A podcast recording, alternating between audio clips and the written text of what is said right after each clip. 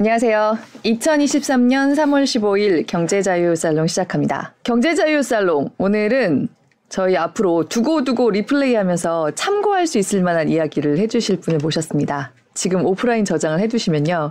나중에 쓰임새가 좀 있으실 것 같습니다. 지난해 말부터 이제 진짜 AI, 인공지능의 시대가 오는 거냐. 사실 좀 저희가 충격도 많이 받았고, 말도 많았고, 그 뉴스도 많이 나왔죠. 그게, 그게 벌써 7년 전이더라고요. 찾아보니까. 7년 전에 이세돌 구단과 알파고의 대국 이후로 이렇게 대중적으로 AI가 사람들의 관심을 많이 받았던 적이 없는 것 같은데요.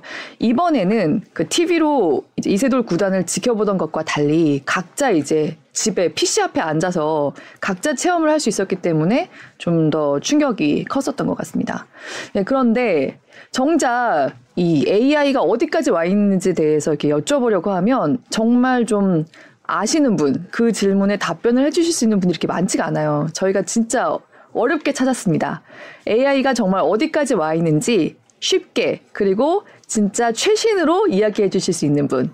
네. 업스테이지의 CTO 이활석 CTO님 모셨습니다. 안녕하세요. 안녕하세요. 네. 반갑습니다. 네.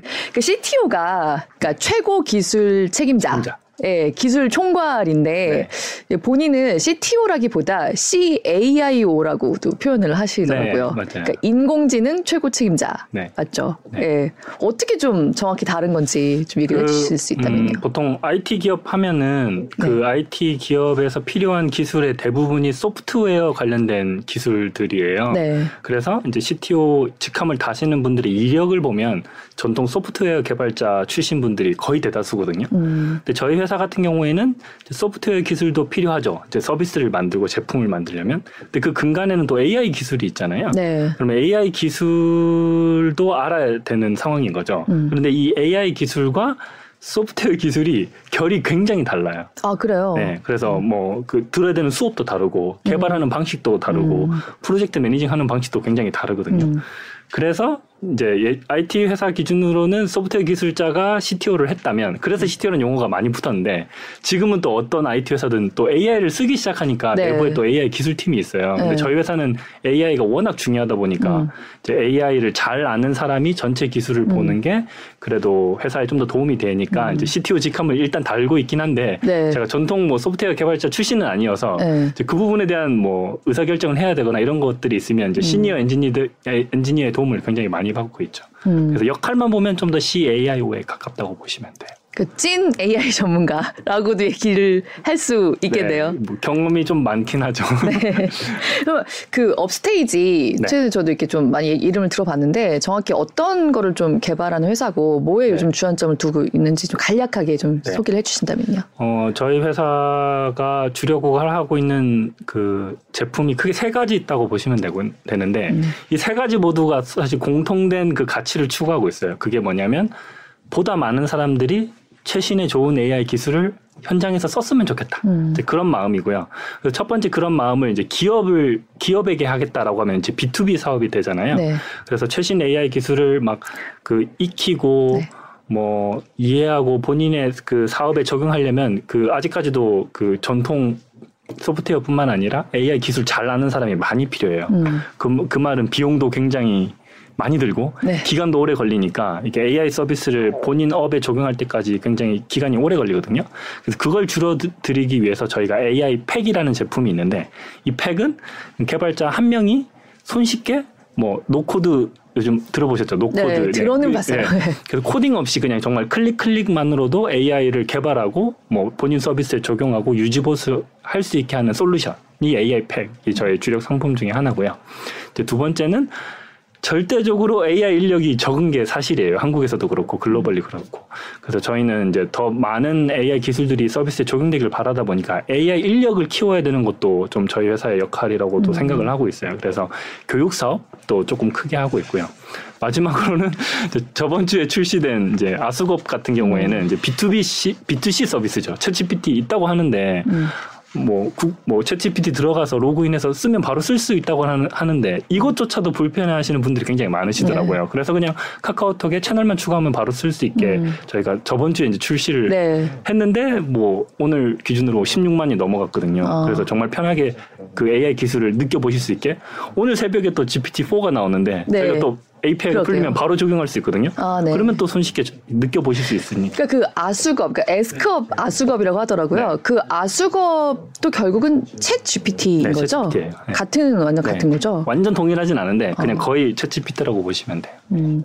그러니까 그거는 이제 오픈 소스기 때문에 가져다가 쓸 수 있는 건가요? 아니면은 아니 유료 버전이에요. 그러니까 저희가 지금 저희 돈 태워가면서 많은 분들 아. 써보시라고 저희 비용 태우면서 지금 하고 있긴 해요.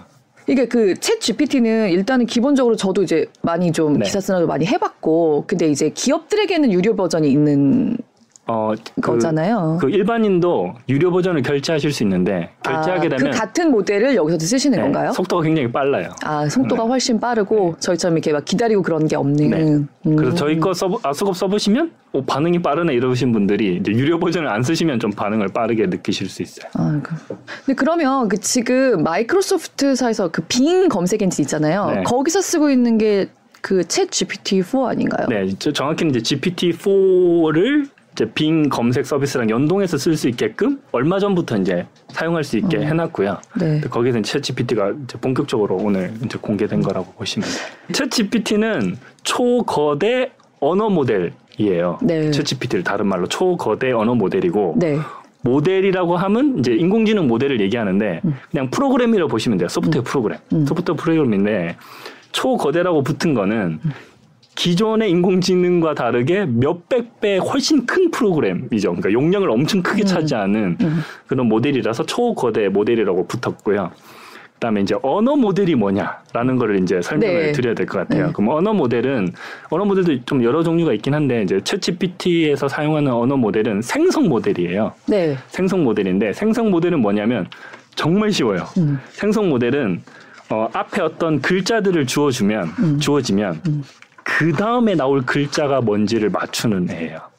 그럼 그럼- 쉽게 얘기하면 그럼 어떻게 해요? 근데 걔가 그거를? 그거는 이제 학습을 어떻게 시켰는지에 대해서 설명을 드리면 이해가 될 거고요. 네. 어쨌든 요거 챗GPT 조금 더 설명드릴게요. 네. 뭐 경제 자유 살롱 이런 게 있잖아요. 네. 단어가 있으면 그러면 경제 자유까지 주어지면 네. 그 다음에 어떤 글자가 나올지 확률을 다 계산을 하- 할 수가 있어요. 음. 이 챗GPT라는 네. 막 계산을 해봤더니 살이라는 글자가 나올 확률이 제일 높아. 라고 하는 걸 알 수 있잖아요. 그러면 난 살을 선택할래. 라고 하면은 살이라는 글자가 만들어진 거죠. 음. 원래는 경제 자유까지만 주어진 건데 살이라는 걸 고르면 어 살까지 나왔네. 그럼 다시 경제 자유 살 까지 또 입력으로 넣어줘요. 그럼 그 다음 나올 글자를 막 계산을 해서 확률을 계산해서 제일 높은 게 롱이네라고 하면 또 롱이 나오는 거죠. 이런 식으로 글자를 쭉 만들어가는 게 음. 챗GPT의 기본적인 성질이에요. 음. 그래서 글자를 만들어내는 거에 특화된 기술이라고 보시면 되고요. 그럼 반대로 검색은 뭐냐라고 하면은 수많은 정보들을 있는 그대로 그냥 잘 가져오는 거에 특화되어 있거든요. 네. 그럼 정보를 잘 찾아서 가져오는 애랑 글을 만들어내는 애랑은 완전 성격이 다르잖아요. 그러네요. 네. 근데 글을 워낙 잘 만들어내다 보니까 그리고 한국인 한국 분들은 검색 서비스에 익숙하시다 보니까 검색 서비스 쓰시듯이 이 챗GPT를 쓰시는데 그러면 결과가 좀 이상한 것들이 좀 많이 보일 거예요. 근데 기본적으로는 챗GPT는 언어를 생성하는 기술이다 라고 보시면 돼요. 근데 저는 그챗 GPT의 4 버전 나오기 전에 그 네. 3.5에 그 김광균의 대생이란 시 아시죠? 아, 구름은 네네. 마구칠한 한다발 장미라고 저와 비슷한 세대 학교를 다니셨던 분들은 교과서에 그 시가 실려 있었어요. 그래서 그 시가 굉장히 좀 묘사적이고 그래서 시적이고 해서 그 시를 넣, 넣고 이 다음에 시를 써봐라고 네. 했거든요. 근데 챗 GPT가 아직 한국어 정보 별로 없잖아요. 네. 그러니까 말은 좀 어색하긴 한데 네. 제가 조금 놀랐던 게 김광균의 대생이 황혼 무렵을 노래한 시예요. 네. 근데 얘가 그 다음에 시적 전개를 한밤중에 이어서 새벽으로 가져가더라고요. 음. 그래서 저는 그거는 이거는 언어로 할수 음. 있는 건가? 그러니까 무슨 저도 그 어렴풋이 듣긴 했거든요. 뭐라고 말을 하면 그 다음 말을 이어주는 애다. 근데 황혼 얘기가 나왔으니까 그 다음에는 한밤중 다음에 새벽에 나오는 거는 음. 언어하고는 별개의 논리 아닌가 싶어하고 저는 조금 네. 충격이었거든요. 확률의 그렇죠. 언어인 예, 건가요? 그거를 또 설명을 어, 드리면 네네.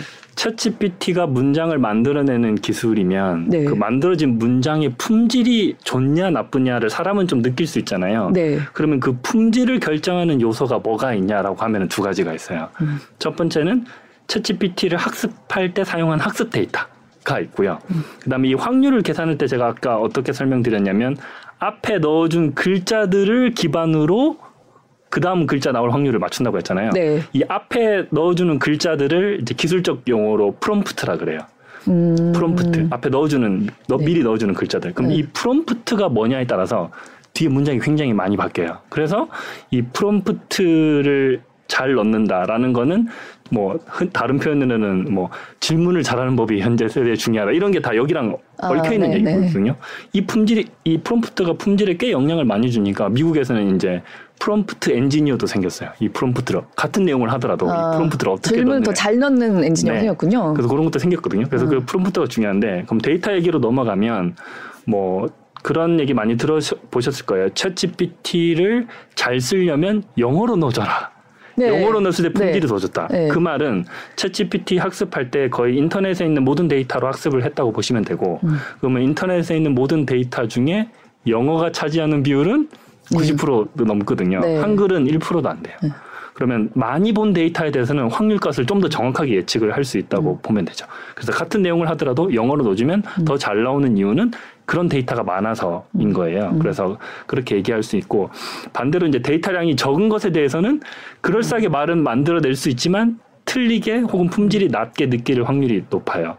그러면 C 얘기로 다시 돌아가면은 음. C 데이터가 그런 그런 스타일의 C 데이터가 많았다라고 하면 품질이 좋게 나올 수 있고요. 음. 두 번째로는 데이터가 적더라도 프롬프트를 잘 넣어주면 음. 뒤에 나오는 거죠. 근데 사용하신 방법은 프롬프트를 잘 넣어준 거예요. 음. 그러니까 이- 이런 내용을 미리 넣고 그 뒤에 시를 적어줘라는 거는 이 프롬프트에 이미 어느 정도 충분한 정보가 있기 때문에 음. 그 다음 글자를 만들어내는 확률을 계산할 때 이 앞에 있는 내용을 어느 정도 사람이 보기에는 논리적일 수도 있고 음. 개연성이 있기도 하고 헉, 와우 뭐 색다른 게 나오기도 하고 하는데 이때 품질을 정하는 건 아마 지금 사례 같은 경우는 저는 프롬프트의 역할이 좀 더 컸다고 봐요. 음. 왜냐하면 시- 그 시에 대한 데이터는 아마 적을 거니까 인터넷 음. 상에서는 영어 위키피디아 그러니까 네. 사람들이 온라인상에서 오픈해서 만들어 놓은 그거를 학습했다 그러는데 네 맞아요. 네, 맞나요? 네, 그 데이터도 들어가 있죠. 네. 그 데이터도 들어가 네. 있는 거죠. 사실 그거는 조금 되게 틀릴 수도 있고 네. 좀 편견 같은 게 좀 들어가 있을 수도 있잖아요. 네. 그거 말고도 그러면 ChatGPT가 학습한 게 어떤 것들이 있었던 건가요? 그 논문에 따르면 그 뭐 인터넷에 있는 데이터를 그냥 crawling 했다 돼 있고 또 구체적으로는 또안 본인들 갈- 아, 노하우니까 좀안 안다. 있고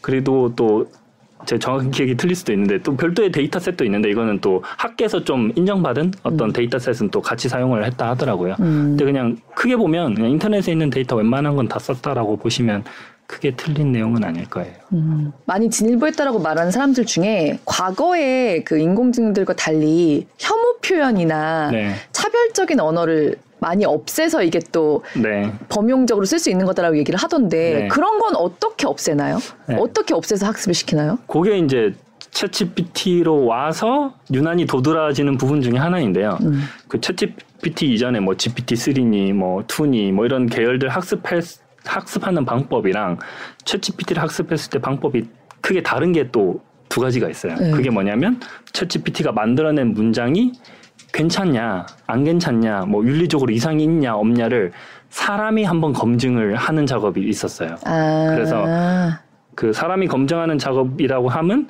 어 뭐 이런 문, 문장에는 이런 식으로 답을 해야 돼라고 사람이 굉장히 신경 써서 만든 어 일단 뭐 일종의 질의응답 상 같은 거 한 만 칠천 쌍을 잘 만들어서 무조건 이, 이, 이 질문에 이렇게 답이 나와야 돼라고 한번 마지막에 이제 그 학습을 한 번 더 시켰고요. 아, 그러니까 엄밀히 말하면은 우리가 흔히 생각하는 그 인공지능 얘는 정말 deep learning 자기 혼자 해라 그건 아니었네요. 네, 그건 아니었어요. 막판에- 사람이 중간에 껴서 이제 코치를 막한 네, 거네요. 그래서 그거를 supervised learning 교사 학습이라고 하는데 정답을 매긴 것도 있고요. 그 다음 또 한 작업이 뭐냐면 이제 강화 학습을 적용을 했거든요. 음. 그래서 사람이 봤을 때 문장이 여러 개가 나 같은 질문에 대해서 문장이 여러 개가 나오면 얘가 제일 잘했어 1점, 1등, 음. 2등, 3등 이렇게 해서 랭킹을 매겨서 뭐 여러 개 답변이 나오대로 다- 나오더라도 이 순서대로 나오게끔 막판에 강화 학습을 또 적용을 했어요. 그래서 이걸 다 묶어서 기술적 용어로 강화 학습이 영어로 reinforcement learning이거든요. RL 이게 붙는데 네. 휴먼 피드백 가지고 했다라고 해서 음. RLHF라고 음. 이제 기술적으로는 그렇게 부르고 있어요. 그게 이제 모듈이 추가된 게 음. 이제 뭐 사람이 보기 훨씬 더 그럴싸하게 또 이상한 표현도 없고 그 정말 애기한테 그러면 안 돼라고 가르치듯이 네. 사람이 개입을 해가지고 그 한 개챗 GPT 저희가 우리가 많이 써본 그 3.5까지 만약에 어떤 디즈니 만화에 나오는 인크레더블처럼 약간 네. 나쁜 생각을 가진 사람이 돈도 많고 반대로 휴, 그 휴먼 피드백을 주면서 강화 학습을 시키면 굉장히 악한 인공지능이 나올 수도 있겠네요. 그렇게 보이는 글을 만들어내는 인공지능 만들 수 있죠.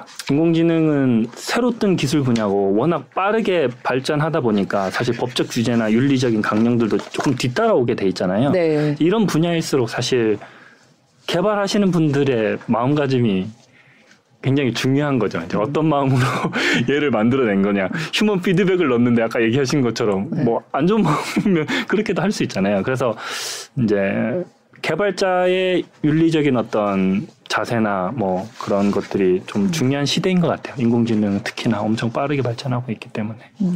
어, 말씀하시는 거 들으니까 갑자기 생각이 나는데 그 챗GPT 만든 거기 OpenAI의 네. 그 CTO 거긴 여자분이시더라고요. 네. 예. 네, 네. 그분이 우리는 규제를 받고 싶다 제발 뭐 이런 네, 얘기도 맞아요. 했었었더라고요. 제대로 된 규제를 빨리 해주면 좋겠다. 네. 더좀 개발을 빨리빨리 잘할 수 있게. 네. 그거를 이제 저도 이제 CTO니까 저도 입장을 그 투영을 해서 이제 음. 생각을 해보면 오픈 AI가 잘하고 있지만 뭐 경쟁사도 엄청 따라오고 있잖아요. 뭐 네. 구글 뭐 등등등 막 따라오고 있는데 본인도 이거 기술 개발하기도 바쁜데 음. 근데 이게 그 윤리적인 어떤 위험성이나 심각성을 잘 인지를 하고 있고 근데 음. 여기에 시간을 투자하는 것도 맞지만 이게 과연 한 회사에서 할 일인가 어떤 음. 인공지능의 윤리성을 만드는 것에 대해서 또 다양한 의견들이 필요하잖아요. 뭐 네. 법조계라든가 뭐 여러 의견들이 모여서 네. 만들어져야 되는데 시간이 분명 걸리는 것도 사실이잖아요. 그런데 이게 너무 기술이 빨리 발전하다 보니까 제발 좀 빨리 서둘러 달라라는 느낌으로 이제 저는 이해가 돼요. 뭐 회사 내도 노력하겠지만 한계가 분명히 있으니까 네. 좀 국가적으로 혹은 뭐 세계적으로 열심히 노력을 해서 이 기술이 발전하는 속도보다 너무 뒤처지면 안 되잖아요. 네. 어느 정도는 좀 따라와 줬으면 좋겠다로 저는 공감이 됐어요. 그 음. 멘트가. 아니 사실 사람도 이미 명예훼손을 하면 법적인 처벌을 받잖아요. 네. 그러니까 약간 나쁜 방식으로 학습을 시키고 휴, 휴먼 피드백을 주는 회사는 나름 처벌 대상이 될 수도 있게 네, 뭔가 그런 법체계 같은 게 좀 있어야 되지 않나 하는 생각도 네. 약간 드는데. 뭐 근데 드러나는 문장들 네. 같은 경우에는 이제 사람들이 쓰시니까 보기에 네. 오, 얘는 이 인공지능은 왜 이런 문장을 만들어 해서 저, 자연스럽게 도태될 것 같긴 한데 드러나지 않게 뒤쪽에서 뭔가 하는 작업들은 사실 모를 수 있잖아요. 뭐가 있을 수 있을까요 그런 거? 어, 되게 무섭게 들리는데요 갑자기. 네. 그걸 잘 모르겠어요 저도 그냥 뭐 어떤 뭐 그렇게 지금 기술적으로 그게 가능하냐면 저는 이제 불가능할 거라고 불가능하다고 생각을 하는데 뭐 어떤 겉으로 보기에는 어떤 그럴싸한 문장이지만 사실은 뭐 어떤 의미를 다 끼게 된다던가 뭐 이런 게 나중에 먼 훗날에 또 뭐 있을지 아- 있을 수 있지 어, 않을까? 너무- 저 얼마 전에 또 다른 좀 기사를 썼었었는데 한국은행의 연구진이 그 이제 AI 관련 보고서를 하나 낸 게 있었어요. 그래서 한 12만 명 정도 되는 그 증권사 애널리스트들 보고서를 거기서 이제 그래프랑 숫자 다 빼고 말하자면 애널리스트들의 평가와 분석만 가지고 그 챗 GPT 비슷한 모델 트랜스포머죠. 그 T가 네. 거기 걔한테 학습을 시켜서 경기 예측까지 시켰는데 거의 정확하게 맞았거든요. 실제 경기하고. 근데 이게 정확히 어떤 그 방식이라고 하는지 제가 솔직히 이해했던 거는 맞는 건지 모르겠는데 네. 예를 들면 경기가 나빠진다는 애널리스트들이 있고 네. 좋아진다는 애널리스트들이 있고 좀 좋아진다는 쪽이 많으면 네. 약간 비율상 이쪽이 더 맞게 된다 해서 정도를 결정하나? 네. 약간 좀 그런 정도 인상을 받았는데 네. 그런 건가요? 아니면 아닌가요? 이게 저 그러니까 그러니까 뭐 이렇게 하는 거야. 뭐 n이라는 말을 하면 n 플러스 1을 하는 거야라고 말씀해 주시니까 그런가 보다 하면서도 딱 정확히 그 원리를 좀 이해하고 싶은 마음이 들거든요. 아, 네. 그러면 그뭐 논문을 제가 보지를 못해서. 자세히 들여다봐야 이제 구체적인 방법론 같은 걸 이- 제가 이해를 하고 설명을 드릴 수 있을 것 같은데 우선 네. 그냥 말씀 주신 내용 기반으로 제가 추측을 해보자면 네. 우선 트랜스포머 용어는 음. 너무 흔한 용어예요. 그러니까 트랜스포머 지금 챗GPT도 마지막 글자 T가 이제 트랜스포머인데 네. 이 트랜스포머를 설명을 드리면 예전에 나온 논문인데 그 논문 제목 자체가 이제 attention is all you need라고 해서 attention 사람도 그 뭔가 기억을 하거나 학습할 때 뭐 중점적으로 봐야 될 거랑 안 볼 거랑 이렇게 선별을 하잖아요. 근데 모델 구조 자체가 좀 집중을 해야 될 거랑 뭐 집중하지 않아야 될 때를 스스로 아. 익힐 수 있게 뭐 그런 구조를 짰다 해서 이제 그런 용어가 붙었는데 이게 지금 현재 와서는 어떤 식으로 쓰이냐면 이 트랜스포머 구조 자체가 너무 잘 만든 거예요.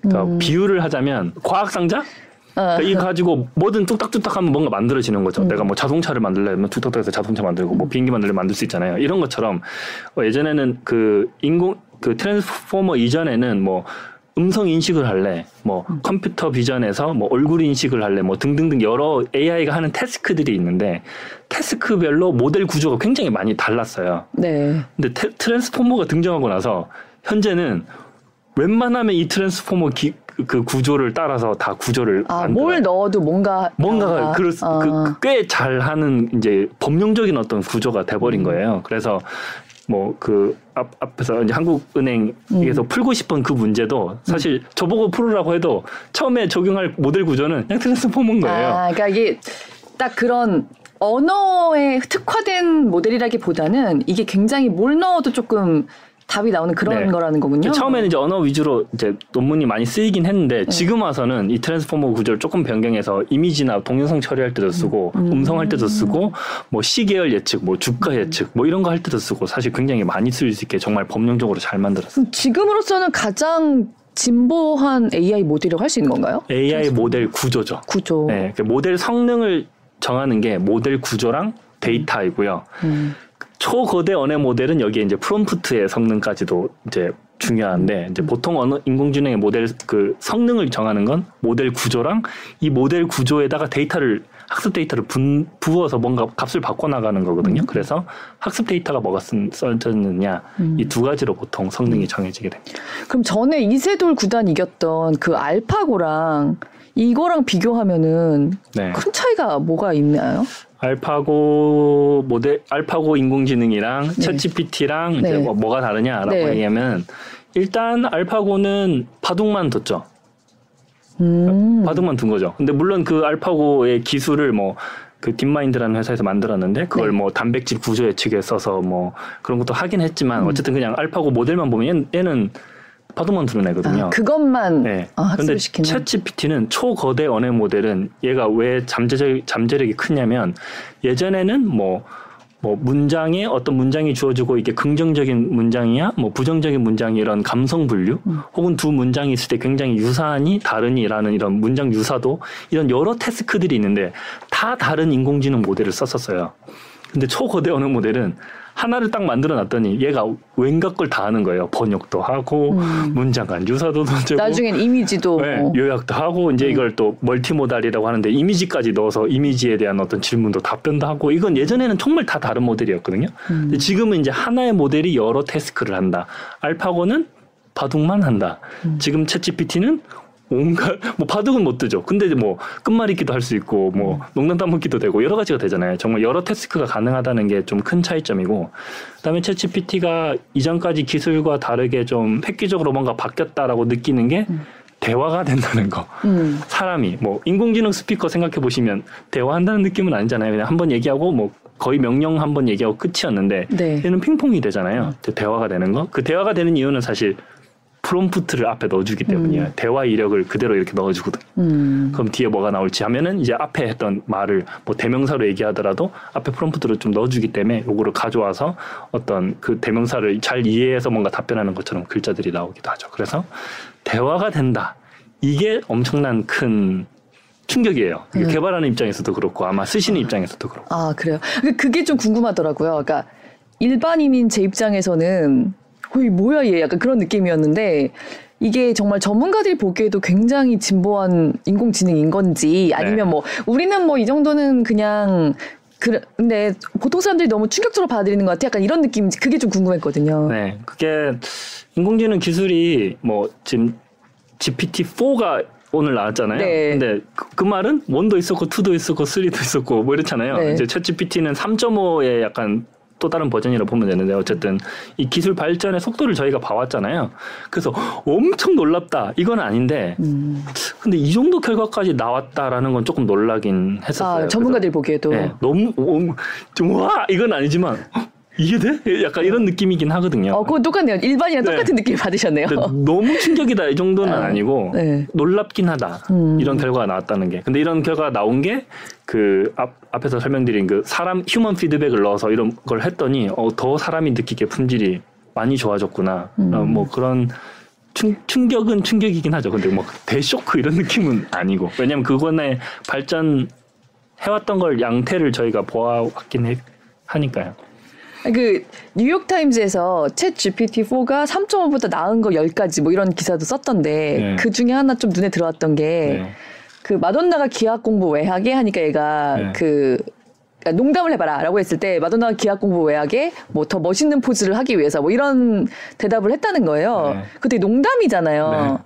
그런 거는 그럼 어떻게 하는 거지? 그냥 온라인에 존재하는 그런 농담 비슷한 것들이 많아서 그럴싸하게 확률적으로 비슷한 걸 갖고 오는 건가요? 네, 저는 이제 개발자 입장이니까 그냥 원리는 똑같아요. 아까 말씀드린 대로 그냥 네. 그 글자들 넣었을 때 그 다음 나오는 글자가 확률이 제일 높은 걸 골라서 값을 뱉어냈을 뿐이에요, 사실은. 어, 근데 그, 그걸로 사람을 웃긴다는 게. 네. 그런데 만들어진 문장을 보면 사람이 어떻게 느끼느냐는 감성적으로 느낄 수도 네. 있고 막 무서울 수도 있고 즐거울 수도 있고 이거는 이제 문장을 보고 사람 또 사람마다 다를 수 있잖아요. 음, 뭐 어떤 문장을 딱 봤는데 누구는 어떤 시를 봤을 때 감동하실 수도 있고 네. 이거 뭐야 이럴 수도 있잖아요. 그래서 이거는 사람이 사람이 어떤 마음으로 이걸 글자를 보느냐에 따라서 조금 다른 것 같아요. 개그 코드도 맞으면 엄청 웃기고 아니면 아닌 거잖아요. 아, 안 웃기다 생각하면 뭐, 뭐, 아직 이 정도라고 네, 할 수도 그래서 있다는 뭐 거죠. 옳고 그름이나 뭐 감성이 있거나 뭐 네. 유머 감각이 있다라기 보- 보기보다는 그냥 기술적으로 봤을 때는 그 다음 나올 단어를 예측을 해서 뱉어낸 것이니까 근데 음. 만들어진 글자가 사람이 보기에 개인별로 보기에 음. 이제 어떻게 감성이 있, 다고 느낄 수도 있고 진짜 감동받을 수도 있고요 근데 음. 웃길 수도 있고 이거는 이제 사람마다 좀 다른 것 같아요 근데 그런 걸 예측을 해서 했냐라고 하면 그렇진 않고 그냥 통계적으로 제일 높은 확률의 글자를 뱉어냈을 뿐이에요 음. 근데 그러면 이제 지금 그 이거는 유료 기업들도 쓸 수 있는 유료 말하자면 챗 GPT인데 그럼 아까 이제 검색이랑 이 네. 챗 GPT의 굉장히 좀 근본적으로 다른 점을 좀 설명해 주셨잖아요. 그러면은 CTO로서 보시기에 말하자면 이런 챗 GPT가 기업에서나 뭐 적용을 해서 아 이거는 정말 챗 GPT 같은 거 쓰면 굉장히 효용이 있을 것이다. 그리고 아니면 이거는 굳이 얘한테 와서 찾을 필요가 없다. 뭐 이렇게 좀 나눠질 수 있을 것 같은데 네. 어떤 어떤 것들이 그렇고 어떤 것들이 좀 음. 멀, 먼 얘기라고 생각하시는지. 네. 네. 그럼 그거 답변 드리면 네. 그 챗GPT의 품질을 정할 때 중요한 첫 번째 요소가 학습 데이터가 뭐냐였잖아요. 네. 그럼 인터넷에 있는 많은 데이터로 이제 학습을 했다고 말씀을 드렸는데 인터넷에 있는 많은 데이터 중에서 뭐 예를 들면 어떤 특정 분야를 찍는다면 음. 그 분야에 관련돼 있는 데이터가 많으면 틀릴 말을 할 확률이 굉장히 적어요. 음. 그 데이터가 많기 때문에. 네. 그 대표적인 예로 사실 코딩이긴 하거든요. 음. 이제 코딩에 코딩 그 인터넷에 코딩 관련 글들이 엄청 많잖아요. 코드들이 많잖아요. 음. 그걸로 학습을 하다 보니까 개발자들이 코드 할 코딩할 때 뭐 코딩 막 타이핑하는 거잖아요. 글자들이 나오는데 음. 그다음 뭐 해야 돼? 이거를 챗GPT한테 이제 물어보면 굉장히 잘하는 거죠. 음. 그래서 이거는 이제 틀릴 확률이 적다 보니까 우리 검색하는 것보다 챗GPT한테 뭐 이런 코드 적으려고 해. 뭐 이거 어떠, 어떻게 하는 게 좋아라고 하면은 두루루 코드를 만들어 주거든요. 음. 근데 이거는 정확도가 아주 높아요. 어. 아주 높은 이유는 얘가 검색을 해서 어떤 코드를 가져왔다기보다는 인터넷에 코드 데이터가 굉장히 많기 때문에 네. 그 코드 데이터 기반으로 학습한 GPT가 그 다음 글자 확률을 예측할 때 사람이 봐도 코드상 뭔가 틀릴 그 값을 만들어내는 확률이 굉장히 적은 거죠. 어 그럼 사람 프로그래머를 의 역할을 대체, 대체 할 수 있죠. 그래서 저그그 부분은 워낙 정확도가 높아서 마이크로소프트에서 코파일럿이라고 별도 제품 유료 제품을 만들어냈어요. 어. 그래서 일례로 저희 회사 모든 개발자는 코파일럿을 써요. 개발을 할 때. 왜냐면 어쨌든 지금도 개발도 검색을 쓰긴 하거든요. 네. 일일이 하나하나 그 코딩을 하는 것보다 어떤 특정 기능을 코딩을 하고 싶으면 인터넷에 검색해 보면 참조할 만한 코드가 나오고 그걸 보고 작업하면 효율이 올라가잖아요. 음. 유사하게 내가 이런 코드 하고 싶어라고 챗GPT 물으면 검색 결과는 보통 여러 개가 나와서 내- 자기가 보고 해야 되지만 음. 챗GPT는 그냥 하나를 뚝 뱉어주거든요. 근데 이게 내가 원하는 거일 확률이 아주 높은 거죠. 그럼 단도직입적으로 여쭤봐서요. 이게 있어서 네. 그런 식으로 Copilot 같은 게 있어서 네, 10명 있을 프로그래머가 5명일 수 있는 건가요? 네. 됩니다. 그럼 이미 그런 프로그래머의 세계에서는 네, 얘, 얘가 나와서 이런 인공지능이 나와서 네. 고용이 덜 일어나고 있다고 볼 수도 있겠네요. 네. 그런데 어 AI 기술의 발전과 IT 요새 그 채용 시장 얘기도 들었잖아요. 네. 개발자도 너무 부족하죠. 그러니까 네. 그 동일한 일을 할때 10명이 하던 일이 코파일럿의 도움으로 5명이 할 수 있느냐? 그건 맞아요. 그건 맞는데 네. 개발할 일이 개발을 업으로 둔 회사는 넘쳐나요. 너무 남아 돌아서 할 일이 없다 이런 이런 회사는 아무데도 없거든요. 그 지금 지금 시점에서는 그런데 네. 개발이 더 이루어지고 막 그러고 나면은 그 챗GPT가 글을 잘 쓴다고 하잖아요. 네네. 그래서 뭐, 뭐 카피라이트 적어줘, 네. 뭐 본문 뭐를 적어줘, 뭐 어제 제가 들은 예시는 아 우리 내가 동화 동호회를 하나 만들 건데 동호회 강령을 만들어줘, 뭐 이런 장문을 굉장히 잘하는데 그럼 장문을 잘한다고 해서 장문하는 사람들의 완전 대체할 거냐라고 하면 저는 그렇게 생각하진 않거든요. 음. 근데 원래 하던 작업들이 있으신데 그 작업의 일- 일종의 초벌을 굉장히 빠르게 잘 만들어내는 애라고 보시면 돼요. 그러면 이 초벌의 도움으로 원래 10시간 해야 뭔가 할 수 있는 작업이 5시간 이제 된다고 보시면 되거든요. 그래서 그 시간이 점점 줄어들지 제가 이 시간의 갭이 없어질 거라고는 근실내는 기대하진 않아요. 음. 왜냐면 지금도 뭐 저희 회사도 사실 이 챗GPT를 인턴으로 뽑아서 쓰고 있거든요. 근데 왜 인턴이냐면 딱 인- 어떻게 보면 인턴 정도 수준이에요. 그러니까 얘가 잘하는 일을 알고 그 일을 시키면 굉장히 잘하는데 다른 일 시키면 실수도 하고 이게 뭐야 이런 건데 인턴이면 양해가 되잖아요. 인턴이니까. 네. 그래서 그 정도 수준으로 저희도 바라보고 쓰고 있어서 뭐 정규직이나 뭐 이런 인력을 완전히 대체할 정도로 지금 음. 한다라고는 보진 않고 있어요. 저희는. 음, 아직까지는 네. 챗 GPT-4는 아직 안 써보셨죠? 써봤죠? 써보셨- 네, 저희? 회- 회사는 이제 워낙 네. 민감하니까 네네. 벌써 밤새서 새벽에 이제 발표했는데 밤새서 이제 트래킹해서 써본 결과들 근데 걔도 일 시켜 보니까 인턴이에요. 네, 뭐 저희가 원래 쓰던 용도에서는 조금 더 좋아지긴 했는데 막 월등히 많이 좋아졌다 이런 느낌은 아직까지는 아니었어요. 근데 하긴 얼마 전에 현대백화점에서 그 AI 카피라이터 하나 고용해서 사원증도 주고 대대적으로 네. 보도 자료를 냈는데 걔가 만들었다는 카피를 보니까 네. 솔직히 약간 느낌이 야 너는 역차별이다 이건 사람한테 너 AI니까 뽑혔다는 생각이 네. 솔직히 저는 좀 들긴 했거든요. 네. 아니 이게 사실 저한테도 굉장히 민감한 얘기인 게 제가 뭐 쓰는 기사를 음, 뭐 너무 나보다 너무 잘 쓰고 그냥 주저 넣자마자 내가 필요 없는 수준으로 네. 정보 취합을 한다고 하면 나 아직 그 정도는 아니다. 그 정도는 일반인들이 쓰시기에는 그 정도는 저는 아닌 것 같고요. 근데 제가 굳이 일반이라고 표현했던 게 그 이 생성된 문장의 품질을 정해주는 게 프롬프트가 영향이 크다 했잖아요. 네네. 이 프롬프트를 어떻게 넣는지는 이제 각자 많이 연구를 하시는 게 저는 좋을 것 같아요. 카피라이터 하시는 분이시든 뭐 기자를 쓰 기사를 쓰시는 분이시든 그냥 기사 써줘 하면은 사실 약간 뻔한 얘기밖에 안 나오거든요. 네. 왜냐하면 인터넷에 있는 기사 써줘 다음에 나오는 글자들을 보면 좀 많이 생각할 수 있는 내용 네. 달리 얘기하면 뻔하죠. 네. 근데 그런 프롬프트밖에 안 넣었기 때문에 그런 문장들이 나오는 거거든요. 근데 프롬프트를 좀 더 구체적으로 적어주면 결과가 많이 저, 달라요. 저도 아까 말씀하신 그 프롬프트 엔지니어? 그러니까 한 제가 한 15년 뒤에는 네. 제가 좀 괜찮게 넣으면 걔가 쓰고 제가 보고 와 이 정도면 나, 나가 되겠다 네. 하면 근데 거기서 이제 근데 표절의 문제가 생기는 거잖아요. 그거 가지고 지금 난리인 거잖아요. 네, 네. prompt engineer 수준인 건데 내 이름으로 나- 기사가 나가 되는 네. 건지. 그게 사실 뭐 좀 예전 시간으로 돌아가 보면 검색 서비스가 굉장히 이제 활발해지면서도 비슷한 논란이 있었던 것 같아요. 뭐 그 챗GPT로 리포트 쓰는 거 지금 어떤 문제 뭐 문제 있어서 조- 뭐 어떤 회- 어떤 학교는 챗GPT로 쓴 거는 금지. 뭐 근데 뭐 어차피 구- 구별도 못 하잖아요. 네, 이- 이- 그런 얘기가 있잖아요. 네. 근데 검색 나왔을 때도 그랬거든요. 지금도 뭐 리포트 뭐 쓰라 그러면 사실 학생들이 검색부터 할 그쵸, 거잖아요. 검색하죠. 검색해서 그 결과를 가지고 자기가 다시 쓰는 건데 뭐 검색 서비스 처음 나왔을 때는 너 검색 서비스 써서 이 리포트 쓰- 썼니 안 썼니 이거 따졌었겠죠. 그게 좀 본인이 쓴 거에 대한 그 의구감이 있으니까. 근데 지금은 아무도 그런 얘기 안 하잖아요. 그 그렇죠. 네. 뭐 리포트 적었는데 너 구글 쓰- 어, 검색 서비스 썼어? 음. 이런 거 아무도 교수님이 안 물어보듯이 지금은 챗GPT가 조금 당혹스럽고 정말 잘 쓰는 것 같으니까 그런 걸 따질 수 있지만 조금만 지나면 그냥 챗GPT를 뭐 지금도 사실 검색 서비스 결과 그대로 붙여넣을 수 있잖아요 학생 입장에서는 네. 근데 챗GPT 결과 그대로 붙여넣는 게내 거냐 아니냐 이거는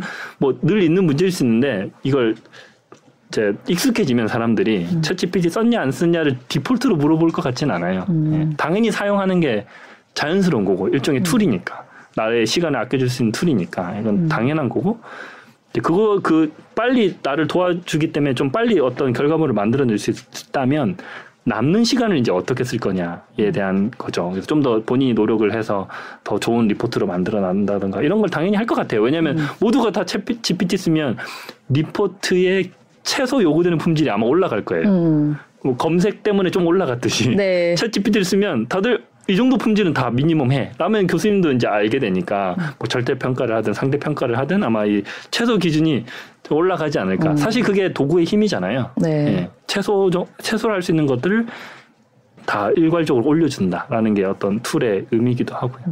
그러니까 오히려 전문가셔서 그런지 그냥 정말 이렇게 툴이라고만 계속 표현을 하시네요. 이게 네. 워낙 저희들한테는 딱 써봤을 때 되게 좀 충격적이었기 때문에 어 막 너무 tool 이상의 뭐 무언가가 되는 거 아닌가 막 그런 약간 경이와 공포가 동시에 좀 있었었거든요. 네. 그냥 tool이다. 저 저는 tool이라고 봐요. 앞으로도 꽤 오랜 시간 동안 tool일 것 같아요. 음, tool 이상의 것은 하기에는 뭐 지금 챗GPT를 챗GPT 구조라던가 뭐 학습 방법론이라던가 이런 걸 봤을 때 좀 태생적인 한계들이 있거든요. 음, 그래서 그런 것들을 뭔가 뛰어넘는 또 다른 막 기술이 나오면 또 오, 저도 막 두려울 수도 있긴 한데 음. 어쨌든 좀 기술을 알고 나면 한계가 분명히 있기 때문에 얘가 올라가봤자 뭐 이 정도까지는 되지 않을까 뭐 이런 생각은 있죠. 네. 그래서 제가 안 그래도 그 얼마 전에 그 되게 유명한 언어학자 노암 촘스키가 뉴욕타임즈에 일주일 전에 쓴 글 저도 되게 재밌게 읽었거든요. 그 촘스키가 조금 비슷한 것 같아요. 지금 세티원이 말씀하신 거랑. 그 얘기가 챗 GPT를 비롯해서 지금의 인공지능은 결국 아주 방대한 양의 데이터를 가져다가 거기서 빈번하게 나오는 패턴을 찾아서 가장 확률이 높은 답을 하게 한다.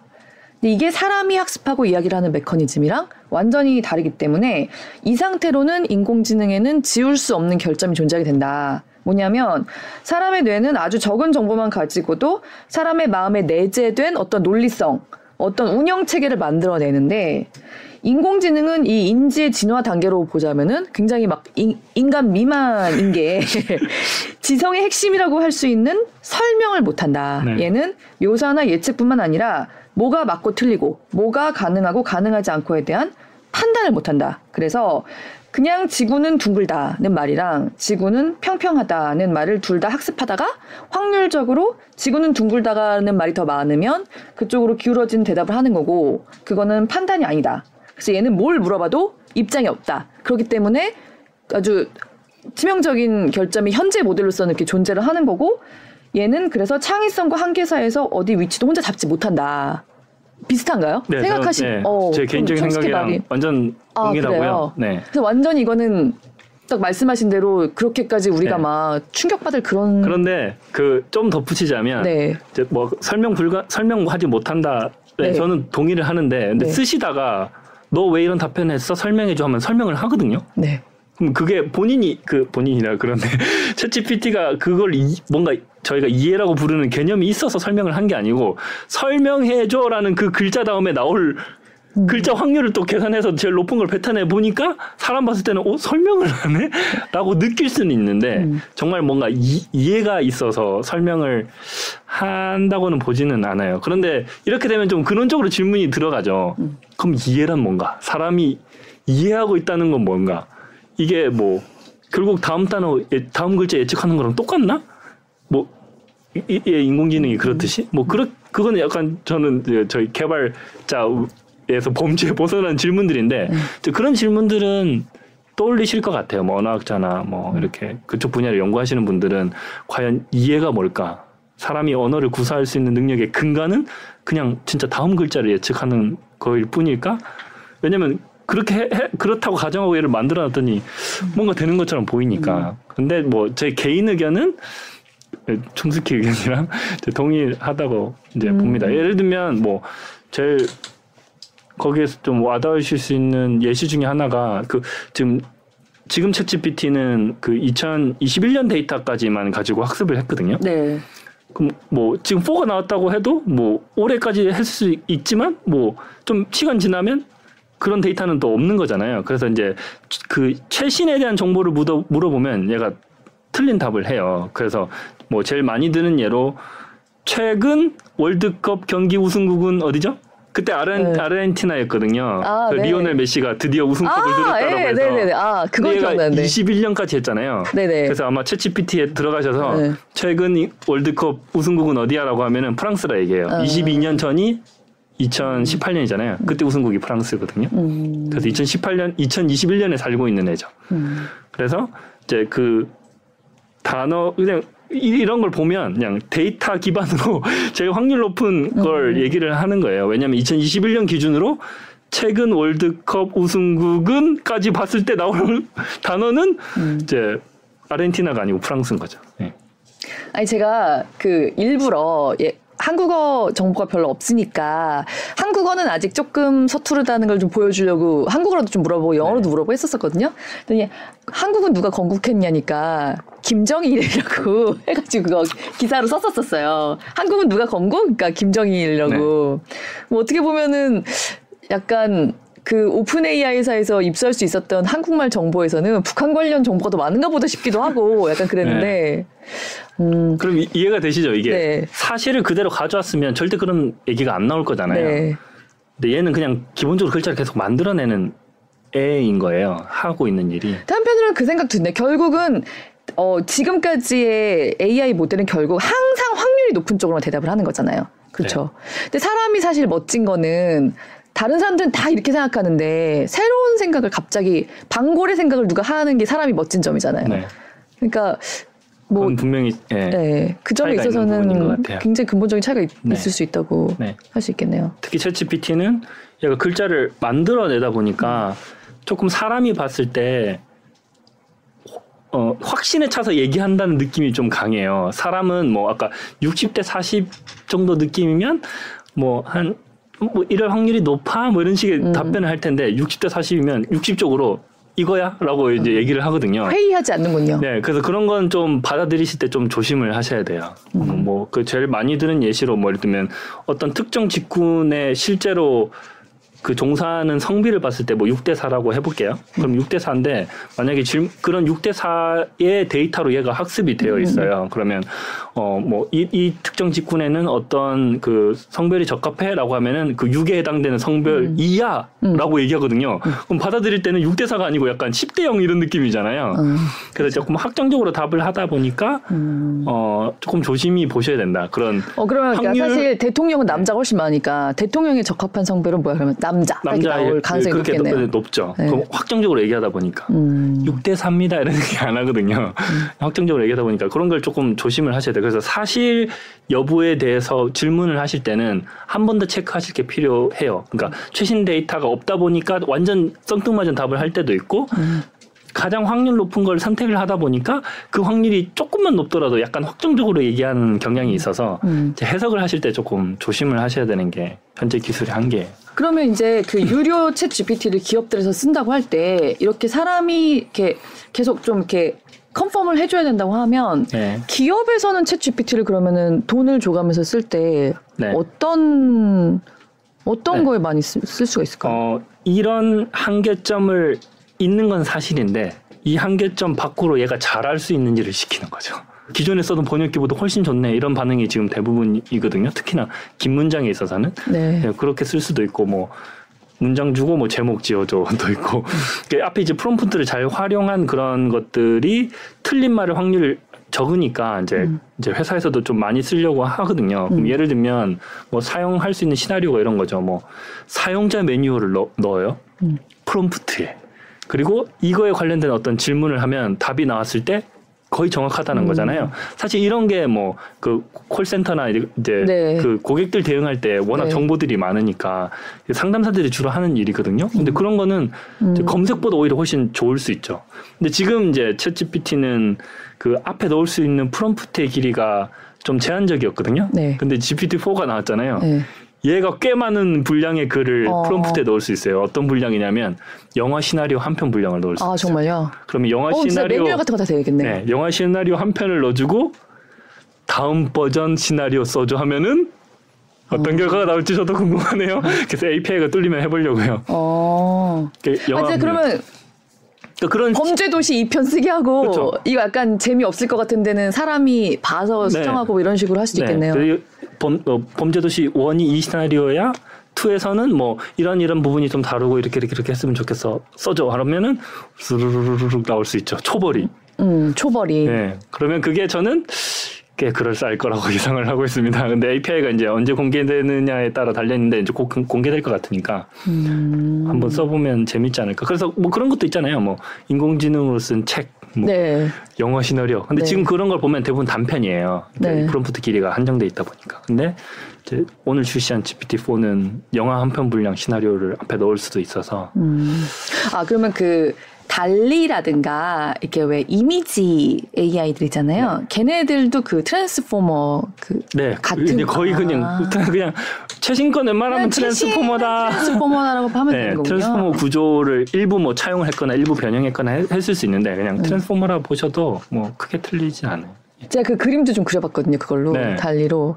근데 이제 광화문을 그리라고 하니까, 그러니까 뉴욕을 그리라고 하니까 굉장히 정확하게 나오는 거. 너무 너무 약간 무서울 정도로. 뉴욕은 사진이 많은가 봐요. 한국에서도 뉴욕 많이 찍죠? 네. 그래서 아, 이제 그 제가 살았던 동네 그 맨해튼에 그삼 거기가 이렇게 막 그렇게 유명한 빌딩이 있지 않은 거리인데, 어 그대로 그리는 거예요. 그래서 네. 광화문을 그리라고 하니까 웬 징기스칸을 그 세종대왕 자리에 딱 해가지고 어, 굉장히 기분 나쁘더라고요. 갑자기 국뽕이 이렇게 네. 차오르면서 이렇게. 네. 데이터 양입니다. 네, 그런 딱 그런 거 같더라고요. 광화문에 대한 이제 정보가 별로 없으니까. 음.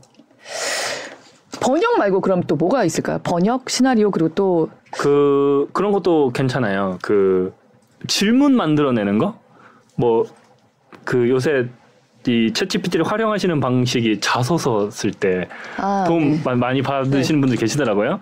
그러면 자소서 써줘 뭐 이런 것도 있겠지만 자기가 쓴 자소서가 있으면 자소서도 주고 뭐 특정 회사 면접관이 질문할 법한 질문 몇 개 뽑아줘. 야 그러면 이런 거는 그 회사가 되게 대기업이고 유명할수록 그럴싸하겠네요. 정확합니다. 정보. 이제 이해를 어. 하시기 시작했네요. 네. 만약에 뭐 S전자 하면 정말 네. 질문이 꽤 그럴싸해요. 그 데이터가 많기 때문에. 음.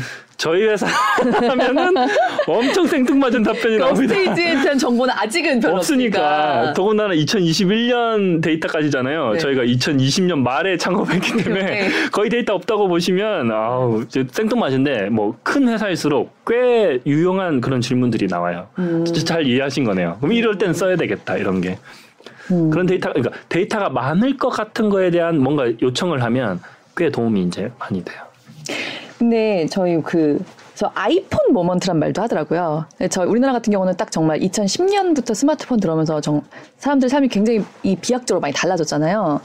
챗 GPT도 2023년에 그런 걸 시작할 수 있을 거라고 보시는지, 있다면 어디서부터 그렇게 느껴질지 좀 약간 CTO로서 예상되는 부분이 있다면. 아 저는 이제 AI 하는 사람으로서는 네. 아이폰 이상의 파급력이 오길 기대하고요. 네. 근데 그냥 아- AI 종사자 빼고 그냥 순수 개인적인 네. 측면에서는 그렇게 되려면 조금 아직도 넘어야 될 산들이 조금 있긴 하다. 근데 그 산들이 엄청 멀리 걸릴 것 같냐라면 또 그렇지는 않거든요. 아, 그래요? 근데 그러니까 챗GPT가 놀라웠던 게 앞에 말씀드린 대로 얘가 대화가 된다는 게 음.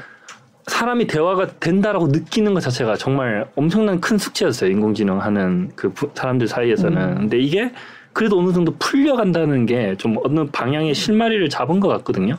근데 이게 좀 더 가속화되면은 대화가 되는 어떤 인공지능, 그러니까 한 인공지능 모델인데 얘가 대화도 되면서 아까 설명드린 대로 음. 여러 태스크를 할 수 있다라는 거는 음.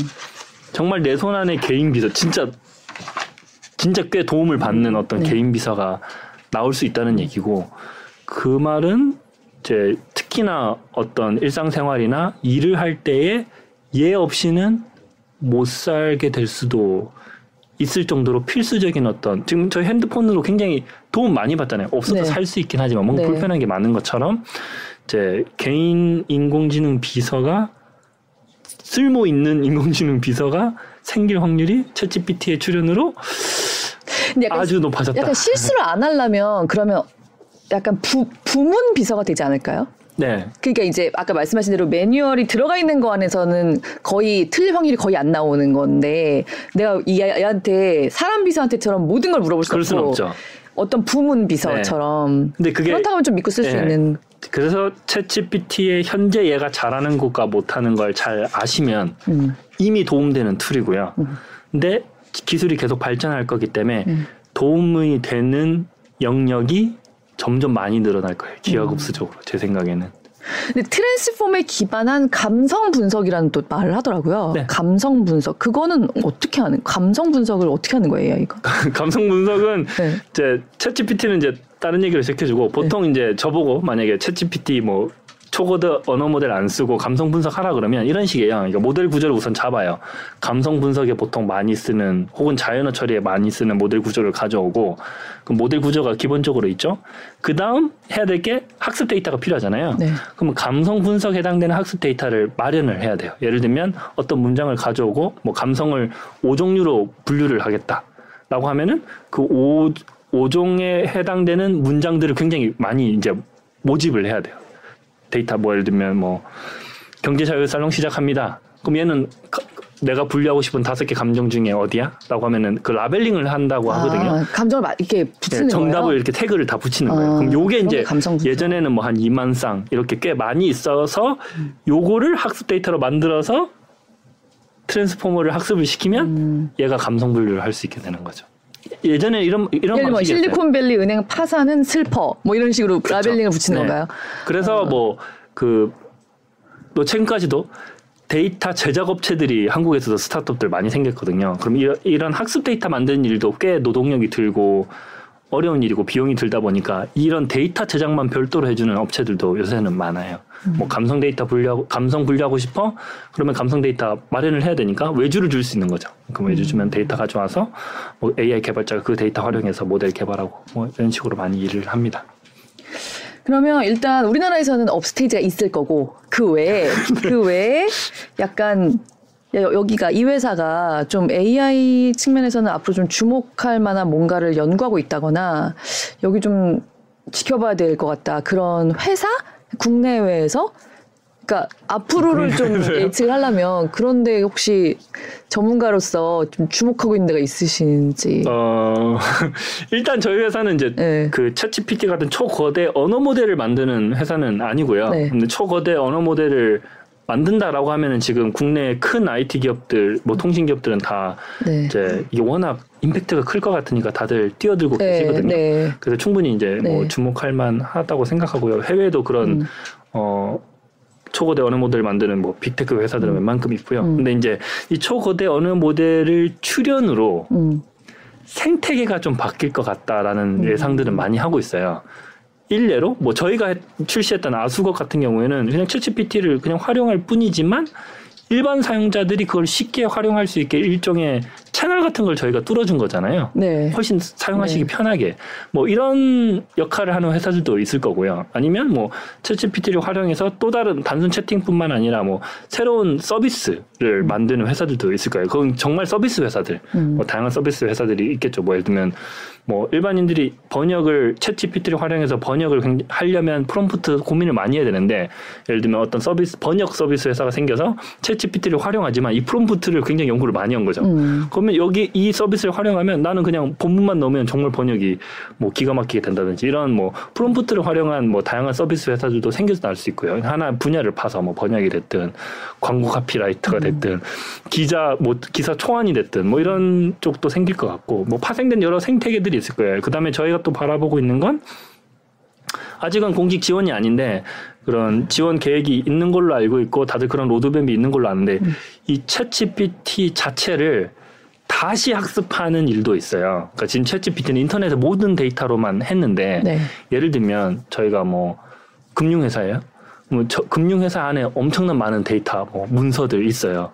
그러면 그거를 가지고 얘 챗GPT를 학습을 시키면 뭔가 챗GPT처럼 쓰면은 이미 이 데이터만으로 잘 학습이 되다 보니까 이 정보 내에서 틀린 거를 말할 확률이 굉장히 적게 되잖아요. 네. 그래서 챗GPT를 도메인에 맞춰서 fine tuning 한다 그러거든요. 음. 이 fine tuning 하는 회사들이 굉장히 많이 생길 거예요. 음. 그러면 챗 GPT 쓰더라도 지금은 막 범용으로 인터넷 큰 데이터를 네. 하다 보니까 좀 틀린 말을 하지만 fine tuning을 하면은 거의 사람보다 부문 비서. 네, 네. 엄청 잘할 확률이 높다고 저는 보거든요. 음. 그러면 이제 뭐 일을 하실 때나 뭐 고객 응대할 때나 굉장히 도움이 많이 될 거예요. 내부적으로 뭐 데이터 분석할 때도 많이 쓰실 거고. 우리나라 기업들 수준이 어느 정도에 약간 와 있다고 얘기를 할 수 있을까요? 드러난 정보로만 보면은 분명히 이제 초고대 언어 모델을 시도하시는 회사들은 한국어 데이터가 정말 많죠. 그래서 한국어 측면에서는 분명히 이제 강점을 보이는 어떤 음. 결과들을 만들어 내실 수 있을 거라고 봐요. 한국어만 놓고 보면 오히려 네, 언어, 언어, 언어가 뭐 인터넷에 있는 것보다 내부적으로 들고 있는 데이터도 꽤 많으실 거잖아요. 네. 그래서 한국어에 있어서는 뭐 한국 분들이 쓰시기에는 분명히 이제 음. 더 품질이 좋게 느낄 수 있는 부분이 많죠. 그런데 뭐 아직 일반인들이 지금 뭐 국내 회사들이 쓴 만들어 놓은 초고도 언어 모델을 쉽게 사용할 수 있는 채널이 없기는 하잖아요. 근데 그게 그렇죠. 이제 곧 뚫리게 되면 아마 써보시면 더 느끼실 수 있을 것 같은데 음. 한국어에 있어서는 좀 더 잘하실 거라고 저는 기대를 하고 있어요. 저도 아직 써보지는 못했거든요. 이제 국내에서 만들어진 초고도 모- 언어 모델들을. 음. 근데 그런 데이터량이 충분히 많고 또 기술력도 뭐 논문 수로 보나 뭐 여러모로 봤을 때 3등이다 이런 얘기들도 많이 하거든요. 이제 미국, 중국 뭐 이런 식으로 해서 그래서 많이 뒤쳐져 있는 상태는 아닌데 근데 워낙 지금 선두주자들이 오픈AI를 비롯한 선두주자들이 너무 빠르게 치고 가고 있어서 근데 이것도 약간 승자 독식하는 그런 시장이 되지 그런 않을까요? 구조로 네. 갈 확률이 아주 높다고 보는데 그래도 뭐 100%다 먹겠다 뭐 이렇지는 쉽지 않을 것 같아요. 그래도 승자가 대부분의 시장을 먹을 것 같다라는 생각은 대부분은 하시는 것 같아요. 저도 음. 그렇게 동의가 되고 왜냐하면 인터넷에 있는 많은 데이터로 하다 보니까 여러 나라 언어들 데이터도 점점 늘어나긴 하잖아요. 저희도 지금 뭐 음. 글 올려, 뭐 인스타에 올려, 뭐 이렇게 올리면 그 글들 한국 글이잖아요. 그 데이터가 인터넷에서 계속 적재되고 있기 때문에 데- 한국어 데이터량도 점점 많아질 거라서 외국의 어떤 빅테크가 만든 초고대 언어 모델이 한국어 성능이 계속 뒤처질 거냐라고 하면은 어, 뭐 지금은 뭐 좀 차이가 날 거라고 기대를 하는데 아닐 수도 있다. 워낙 이쪽 그 기술 발전 속도가 빠르다 보니까. 그래서 좀 서둘러야 되지 않나. 음. 이 초고대 언어 모델을 잘 만드는 거에 있어서. 근데 이게 워낙 비용이 많이 들고 인력도 많이 드는 작업이라서 이제 큰 돈을 가진 어, 회사들은 열심히 하고 계신데 뭐 아마 정부에서도 여러 생각이 있으실 것 같아요. 그래서 뭐그 한 번 학습 시키는데 엄청난 돈이 든다고 네, 하더라고요. 뭐뭐 얼- 인터넷에 있는 저도 인터넷에 있는 자료를 보면은 이제 그 GPT-4가 이번에 나왔잖아요. 그러니까 3 기준으로 보면은 이제 한 번 학습할 때 한 150억 정도 든다고 하는데 저는 그보다 더 많이 들 것 같거든요. 뭐 GPU 장비부터 해서 인력도 채용해야 되고 그러니까 밑바닥부터 이걸 만들어 보겠다고 하면은 뭐 150억이 아니고 뭐 1000억, 2000억 수준으로 저는 갈 것 같은데 그 정도 비용이 드는 인공지능이긴 하죠. 그래서 뭐 저희 같은 스타트업이 그 초고대 언어 모델을 만들겠다라고 처음부터 저희는 생각도 이건 저 못했고. 결국 구글이나 MS 이런 회사들만 현재로서는 거의 할 수 있는. 네, 근데 국내에서도 이제 큰 기업들은 뭐 지금 시도를 예, 네. 하- 하고 있으니까 그리고 음. 결과들도 나오고 있고요. 근데 좀더 이제 힘을 모으고 좀 더 힘을 내서 뭐 잘 되길 바라죠, 저도 개인적으로는. 어, 근데 방금 GPU 말씀하셨는데 GPU는 결 그래픽 칩이잖아요. 네. 이거 되게 고해상도 게임하는데 많이 쓰는 그런. 네, 초반에는 예. 네, 그랬는데 이게 결국 그래서 굉장히 연산을 빠르게 할 수 있는 칩이다 보니까 AI 모델들이 대부분 이거 쓰고 있지 않나요? 예, 있잖아요. 연산이 빠른 것도 있는데 좀 더 정확하게 설명드리면 인공지능 모델 구조에 따라서 어떤 연산을 하는지가 정해지거든요. 네. 근데 보통은 그 행렬이라는 행렬 들어보셨죠? 네네. 행렬 곱하기로 보통 되어 있어요. 근데 이 GPU라는 칩이 행렬 곱하기 연산, 그러니까 인공지능에 필요한 연산에 있어서 굉장히 빠르게 음. 하는 이제 뭐 일, 일종의 인공지능 전용인데 그게 때마침 그래픽 카드에서 썼던 그런 방식이랑 좀 비슷했던 거죠. 그래서 음. 뭐 요새 한국 스타트업들도 인공지능 전용 반도체 만든다는 네. 회사들이 있잖아요. 이제 그런 데가 다 인공지능 쓰는 연산들을 중점적으로 최적화해서 정말 그 전력 적게 써서 초고속으로 처리할 수 있는 그런 것들을 만들어내는 구글에서 만든 TPU도 TPU도 일종으로 보시면 돼요. 근데 그러면 그러면 TPU가 GPU보다 훨씬 효율적인 건가요? AI에 있어서는 그렇게 보시나요? 어, 뭐 써보신 분들 말로는 좀 더 효율적인 부분도 있다 하더라고요. 그러니까 이게 또 약간씩 분야마다 다르거든요. 뭐 이미지를 처리하는 인공지능, 그러니까 모델 구조는 비슷한데 실제 안에 이제 디테일한 연산들은 조금씩 달라서 음. 뭐그 이미지 처리할 때는 뭐 GPU가 더 좋아요. 뭐 어떤 GPU도 여러 버전이 있어요. 뭐 N사도 만들기도 하지만 뭐 네. 글로벌 여러 회사들이 만들잖아요. 그래서 좀 그 실제 쓰는 모델 구조에 따라서 다 성능이 좀 왔다 갔다 하긴 한데 이제 TPU도 충분히 음, 좋다라는 얘기는 저도 듣긴 했었어요. 써보신 분들도 좀뭐 써보 제가 써보기에도 뭐 일반적으로 구매할 수 있는 GPU, 그러니까 뭐 비싼 GPU든 드러나 있는 GPU 저희가 TPU를 구매할 수는 없거든요. 근데 그러니까 TPU는 구글만 네, 딱 그래서 이제 거죠? 밖에서 이제 접할 수 있는 GPU보다 뭐 성능이 좋거나 비슷한 느낌은 저는 들긴 했었어요. 아 그런가요? 네, 그래서 구글도 이제 워낙 인공지능이 중요하니까 네. 이제 그런데 투자를 이제 많이 하신 거죠. 음. 전용 처리 치- 그 반도체를. 음. 삼성이나 에서도 네, 말하자면 AI 하시죠. 칩을 예, 만들겠다고 하려고, 예. 하고 있는데 이게 되게 하루 아침에 되는 일이 아니 아닐 수 있죠. 네. 그리고 아마 결국은 인공지능이 올라가서 돌아가야 되니까 하드웨어 인력도 뭐 반도체 인력도 중요하겠지만 소프트웨어 인력, AI 인력도 꽤 중요할 거거든요. 그래서 그런 노력도 아마 많이 하고 계신 걸로 알고 있어요. 그런 게 좀 갖춰져야 음. 반- 반도체 만들었는데 어, 이거 인공지능 올렸을 때 정말 잘 돌아가? 이런 걸 검증을 해야 아, 되잖아요. 네. 그러면 만드는 입장에서도 뭐 프로토타입이 나왔다라고 하면 이런 인공지능 올려보고 저런 인공지능 올려보고 테스트 해보려면 사실은 그냥 상용 GPU에 인공지능 올려서 쓰는 거랑 다르게 더 많은 개발이 필요하거든요. 아직 프로토타입이다 보니까. 그래서 더 사실 질 높고 경력, 경력이 있는 인공지능 개발자가 같이 있어줘야 이 반도체 개발도 속도가 올라가는데 예를 들면 제가 반도체 개발 회사 가서 뭐 하시는 분들도 계시겠지만 워낙 이제 다른 그 잡들에 대한 기회들이 많다 보니까 네. 어 근데 사실 그 그러니까 하시는 말씀을 들으면 들을수록 야 이것도 구글이나 이미 먼저 시작해서 먼저 가 있는 회사들 진짜 따라잡기 쉽지 않겠다는 생각이 점점 더 들긴 하네요. 그런데 뭐 이번에 챗GPT도 한번 되돌이켜 보면 뭐 구글이 기술이 굉장히 앞서 있다라고 다들 생각하고 지금도 뭐뭐 오픈 AI보다 기술이 많이 뒤처지냐라고 하면은 저는 그렇게 생각하진 않거든요. 근데 어, 서비스로 만드는 건 좀 다른 얘기인 것 같아요. 챗GPT가 뭐 별거 없어 보이지만 채팅창처럼 보이지만 결국은 일반인들이 쓸 수 있게 뭔가 서비스화 된 거긴 사실이잖아요. 네. 그리고 사람들이 쓰고 뭔가 느낌이 온 것도 사실이고 어떤 기술을 잘 만드는 것과 그 기술을 사용자들이 쓸 수 있게끔 delivery 어떤 형태로든 음. 서비스화해서 delivery 하는 건 어떻게 좀 또 다른 얘기인 것 같아요. 음. 그래서 뭐 그까지 생각하면 end-to-end 품질을 생각하면 뭐 기술이 앞서 있다고 해서 항상 이기느냐라고 하면은 그렇지는 않을 것 같거든요. 음.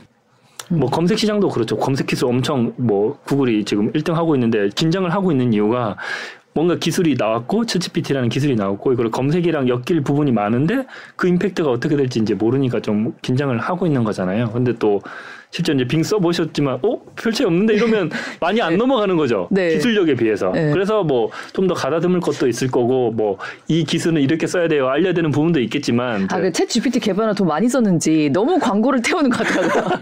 네. 네. 음. 그 서비스화되는 건 조금 또 다른 별개의 문제. 얘기니까. 네. 어, 그, 마지막으로, 이런, 우리나라에서 약간, 프로, 프론티어에 있는 AI 전문가로서, 네. 방금 말씀하신 대로 열심히 해야 된다고도 말씀하셨는데, 좀, 우리나라 시장이나 정부나, 이 AI에 있어서 뭐를 좀 더 중점적으로 빨리 지금 발 맞춰서 갔으면 좋겠다. 되게 세- 아까 왜 그챗 GPT 회사 CTO도 그런 공감하셨다고 하셨잖아요. 네. 약간 지금 한국 실정에서 생각하신 거나 아 이런 거 좀 됐으면 좋겠어라고 생각하신 게 뭐 있을까요? 네, 개인적인 의견으로는 네. 승자 독식으로 갈 확률은 저는 높다고 봐요. 이제 네. 더군다나 국경 없이 챗GPT도 한국어 되잖아요. 근데 네. 더군다나 더 국경 없는 기술이고 AI는 승자 독식으로 갈 확률이고 그래서 힘을 좀 많이 모아야 되지 않나. 그리고 속도를 우선 내고 봐야 되지 않나. 그러니까 뭐 음. 규제나 이런 거 생각하면 조심하게 되잖아요. 아무래도. 근데 지금 따라갈 길이 좀 급한 상황이다 보니까 좀 빨리 갈 수 있게 여러 지원이나 뭐 이런 것들이 제도나 이런 것들이 좀 있었으면 좋겠다라는 생각이 저는 들기는 해요. 그래서 그게 구체적으로 뭐 그러면 어떤 도움이냐라고 하면은 뭐 보통 많이들 얘기하신 건 뭐 GPU 얘기일 수도 있고요. GPU도 워낙 비싸다 보니까 그 다음에 뭐 데이터 얘기일 수도 있고 인력일 수도 있고 또 특히나 데이터에 관해서는 여러 법 개인정보법 포함해서 이게 저작권이 또 어떻게 되고 인공지능이 그린 그림이 누구 거냐 이런 것도 있고 문장 생성된 것도 뭐 이런 여러 이슈들이 있는 것처럼 뭐 그런 게 충분히 어 논의가 돼야 되는 것도 공감하고 사실인데 근데 따라갈 길이 없는데 그런 논의해봤자 무의미하게 되잖아요. 저희가 뭐 초고대 언어 모델을 저희 나라에서 만약 안 하게 된다면 초고대 언어 모델이 만든 데이터가 누구 건이 논의가 약간 무의미해지잖아요. 그래서 네. 그런 논의가 필요한 것도 사실이지만 좀 따라가기 급하니까 좀 선 실행을 할 수 있게끔 여러모로 검토를 해주시고 많이 도와주시면 좋지 않을까 뭐 이런 생각은 듭니다. 그래서 일- 뭐 약간 추상적으로 답변 드릴 수밖에 없는 게 저희도 이제 저희 살 길이 급해서 지금 GPT-4 나오자마자 막 밤새서 사람들 네. 저희 다 모니터링 하고 아, 있잖아요. 밤새 그러니까 오셨을 것 같아요. 네. 하신 하는 입장에서는 저희도 네. 정말 이게 덜덜덜 하거든요. 네. 이게 저희도 살아남아야 되기 때문에 음. 또잘 해서 좋은 서비스들 대한민국 국민들 분들에게 많이 제공하고 싶으니까 그렇다 보니까 저희는 어떻게 보면 또 이거 쫓아가느라 정신 없는 것도 있어요. 그런데 막 가다 보면 뭐 어떤 규제가 있을 수도 있고 아 이런 도움이 필요한데라는 생각조차 하기 힘들 것도 사실이거든요. 어, 너무 너무 지금 차있기 때문에. 막, 막 달리고 있는데 뭐 필요해 하면은 지금 달리기 너무 바쁜데 뒤에 막 뭐가 쫓아오고 앞에 지금 난리 났는데 네. 그래서 이런 걸 뭐 저희도 목소리를 내긴 해야 되는데 네. 또 이해해 주시면 좋은 게 저희도 너무 너무 정신없다. 하도 질문을 많이 하셔서 네. 에스크업인데 에스컵. 네. 저희가 그 인턴으로 채용했다고 했잖아요. 네네. 그래서 한국 이름을 좀 친근하게 지어주자 해서 아수겁이라고 그냥 한국 음. 이름을 붙였는데 그게 저희 내부에서 쓰다가 이제 카카오로 네. 그 붙이다 근데 이름 그대로 나가가지고 아수겁 한국 뭐 한국 이름입니다. 네. 애칭. 아수겁시군요. 네. 좀 추상적이긴 했지만 그렇게 대답할 수밖에 없을 것 같은 네. 거를 좀 이해가 돼요. 네. 네. 아 오늘 너무 말씀 잘 들었습니다. 저희 좀챗 GPT4 나오고 또 보통 사람이 보기에 굉장히 충격적인 상황들이 생기면 네. 다시 좀 나와주셨으면 네, 네 좋겠어요. 언제든 불러주시면 아, 네, 네. 도움되도록 하겠습니다. 네, 감사합니다. 네, 감사합니다.